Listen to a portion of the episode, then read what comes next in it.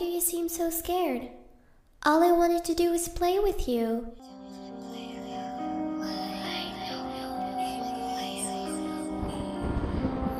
Welcome to Terror Trax. We publish new episodes every Monday at 2 a.m. EST. Go to terrortrax.com slash shop if you would like to support the show, and follow us on social media at terrortrax.com slash follow. Enjoy the show.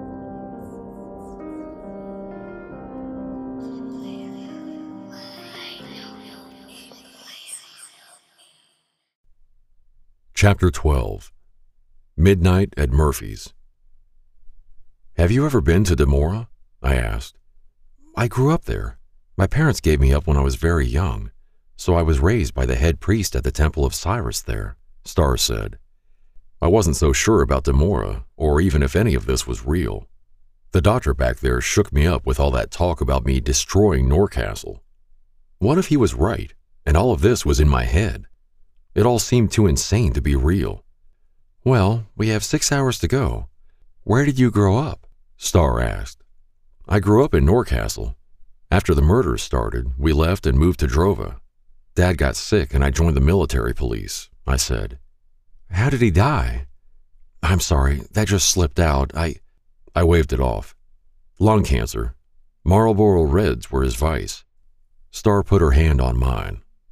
I've seen firsthand the brutality people can bring, in combat and in the police department. Many sights that will never leave me, I said. I know. It'll be all right.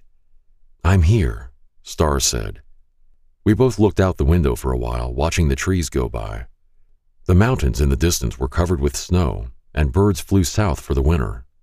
Nature was the one thing that helped take my mind off work. I jogged through the parks a lot to clear my head. Plus, I had to keep myself in shape. What was the worst case you had? Star said. That's confidential, I said. Star gripped my hand tighter. No, please, tell me. I won't tell anyone. I promise. All right, I said, ashing my cigarette. Since you can take me into the past, can I take you into mine? I don't know. I've never tried. We can give it a shot. I laced my fingers with Star's and focused on my past. My hands began to sweat and my mind raced. All of the bad memories came back to me. I wondered if I should subject her to this horror, but she asked. I felt my mind open entirely, and as I opened my eyes, we were back in Drova. We stood at the intersection of First and Broad Street. I looked around, shocked. It actually worked. We walked for a while, and I grabbed one of the Drova newspapers to see the date. April 9th, 2048. I was working on a case of a serial family murderer. He broke in at night. He used their blood to write cryptic messages on the walls, I said. Star's fingers, still laced with mine, trembled. Her grip tightened as we walked to the police station. No one inside could see or hear us. We walked past all of the officers and went into my office. My former self sat in the chair smoking a cigarette and typing a 100 miles per hour on my laptop. There I am, working another 12 hour shift, I said. Sounds rough. I've never had a job like that before. I mean, I've worked at a few restaurants making money under the table when I was younger, Star said. I snickered.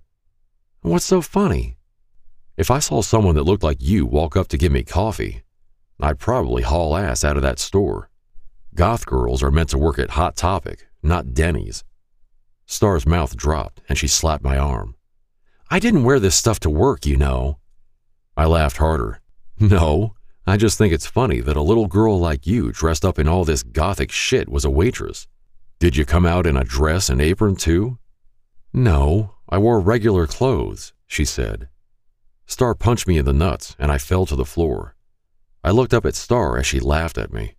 She gave me a swift kick to the side. Get up. I can't keep us here in your memory forever. Jesus, woman, I was just playing. Chill. I stood up and struggled to keep my balance. Once I pulled myself together, we walked to my filing cabinet and pulled out case file number 50321 8. Star opened the file and took her time looking at every single detail. Suspect Dr. Dennis Murphy, age 42, height 6 foot 1, Weight 180 pounds. Charges 12 counts of first degree murder. I solved the case, then started having flashbacks about Norcastle.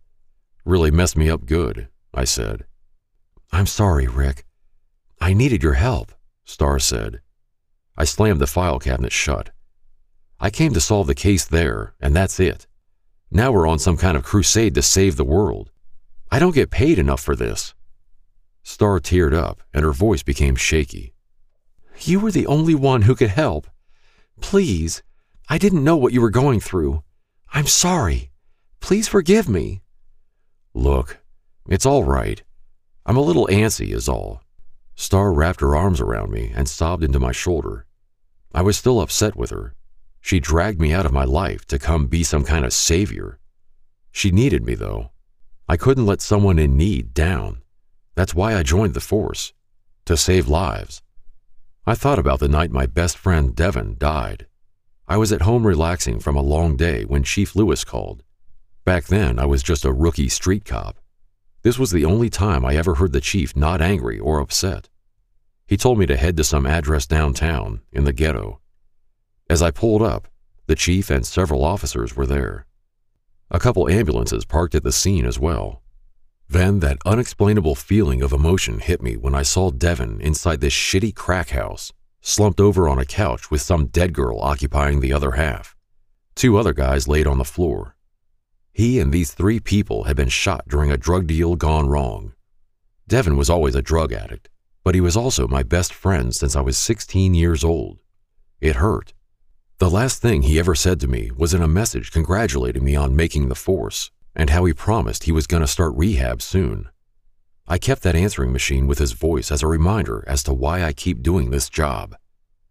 Let's get going. I have more to show you, I said.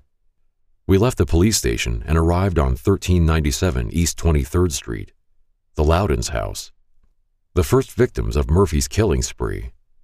We walked through the police tape and up to the two story house where Sarah and James Loudon, along with their two children, Sam and Jeremy, were all murdered. The house was painted white with red shingles. I was called here around midnight to investigate the crime scene. The bodies were found after the neighbors heard gunshots. I was called in after responding officers found them. They kicked in the door, which muddied the waters in the investigation. I couldn't know for sure how Murphy got inside the house on this one. Before we go in, I have to warn you, it's bad. You don't have to come in if you don't want to, I said. I want to see what happened here, Starr said. I opened the door slowly and walked inside. Bloody symbols were painted on every wall. The symbol of Ravel, the god of chaos. Murphy had a sick sense of humor. After he drained the bodies, he decapitated them and left the heads on the couch. A head sat on each couch cushion facing the TV. Another symbol had been painted onto the TV screen, a heart with an X on top of it. The other markings on the walls were in Rami, Remote's native language. The rough translation came out to Ravel wills it. His followers chanted, thinking it would summon him. The kitchen was burned to a crisp. The empty fire extinguishers left by the door told us he intentionally burned only the kitchen and then put it out before it spread. He wanted people to see his work, his masterpiece. Murphy saw the murders as a magnum opus, a great work that should be admired by all around him. Starr came into the living room and became fixated on the symbols. She knelt down by the TV. I've seen this before. Really? I asked. It looks so familiar. What is it? According to the documents analyzed by Dr. Gerard, that the symbol was one of a fictional deity. Ravel, god of chaos and metamorphosis. Metamorphosis? Murphy thought that by killing families, it would please Ravel. He could become a lieutenant in his order. What do you know about Ravel? Ravel is some fictional god created by psychopaths. Murphy was obsessed with this Ravel guy. His MO was to leave the symbol at his victims' houses to signal Ravel's return. What causes a man to become like Murphy? Starr said. Systematic abuse, maybe. Sometimes people are just born that way and are late bloomers, as we called them. He seemed normal for most of his life. Top of his class at Oryx Medical School. He was one of the city's most renowned surgeons. He was just a man dedicated to his work. So much so that it may have driven him over the edge. So he just snapped one day? I doubt it. I think he fantasized about it or became fed up with everyday life. He didn't derive enough pleasure out of his daily life, so he would take up destructive activities. Drugs weren't enough, and eliciting prostitutes never satisfied him. We had hours of tape from a time we brought him in on a rape charge. The victim recanted. Then the murder started. So you believe it was over the rape charge? No. I think he had planned it all in advance. Some corpses were defiled. I think he preferred them dead. That way they couldn't call the police. Star hunched over with her hand over her mouth. She retched, but didn't vomit. She coughed a lot, then recovered soon after. There's more I have to show you. Come on, I said. I led Star to his second victim's house, the Rochefield residence. This particular one was different. Murphy gave particular attention to this family. It wasn't as messy as the last. It was more calculated and precise. I opened the door and let her inside. The house looked pretty normal. We walked up the stairs and into the bedroom where we found two bodies lying in bed, cuffed to the headboard. They were stitched along the neckline, wrist, groin, and feet. I pulled back the blanket to show Star. This was his second house. At least, that's what we thought. We didn't know the exact order due to this one being a more silent kill. He found the two objectionable. They were swingers. He was against open marriages, so in order to fix them, he surgically operated on them while they were alive and awake. The autopsy report showed that he took out their larynx so they couldn't scream. They felt every incision, and he took his time. What about the children? Star said with tears in her eyes. He gave them the merciful way out. He poisoned all three when he came to the door dressed as a delivery man. Star collapsed to her knees and sobbed. Rick, I can't. We have to stop. There's only one place left. It'll bring you joy. I promise. We walked out of the house and through town, arriving at Murphy's mansion on the edge of town. When I realized he was the murderer, I went to arrest him. He wasn't too pleased to see me, obviously. A SWAT team was delayed, and the only way for me to ensure his capture was to go in solo. I snuck around the back door, popped the lock, and found him working on one of his victims. A man that he was about to drain the blood from to use on his next venture. I tried to stop him, but he turned around and lunged at me with a knife. After I got him on the ground, he cut me across the chest and back, and I shot him through the heart twice, I said. You killed someone? Star asked. It wasn't my proudest moment. It kicked off the Norcastle flashbacks, Dr. Moore thought they all came from viewing an event similar to what happened back there when I was a kid. Regardless of what caused it, it's over now. We have to go back. I'm feeling weak, Star said. Thanks for listening. If you'd like to follow us, go to terrortrax.com slash follow. Also please check out our Patreon where you can get cool merch, writing lessons, and other awesome rewards starting at $5 a month at patreon.com slash terrortrax. See you next week. Goodbye for now.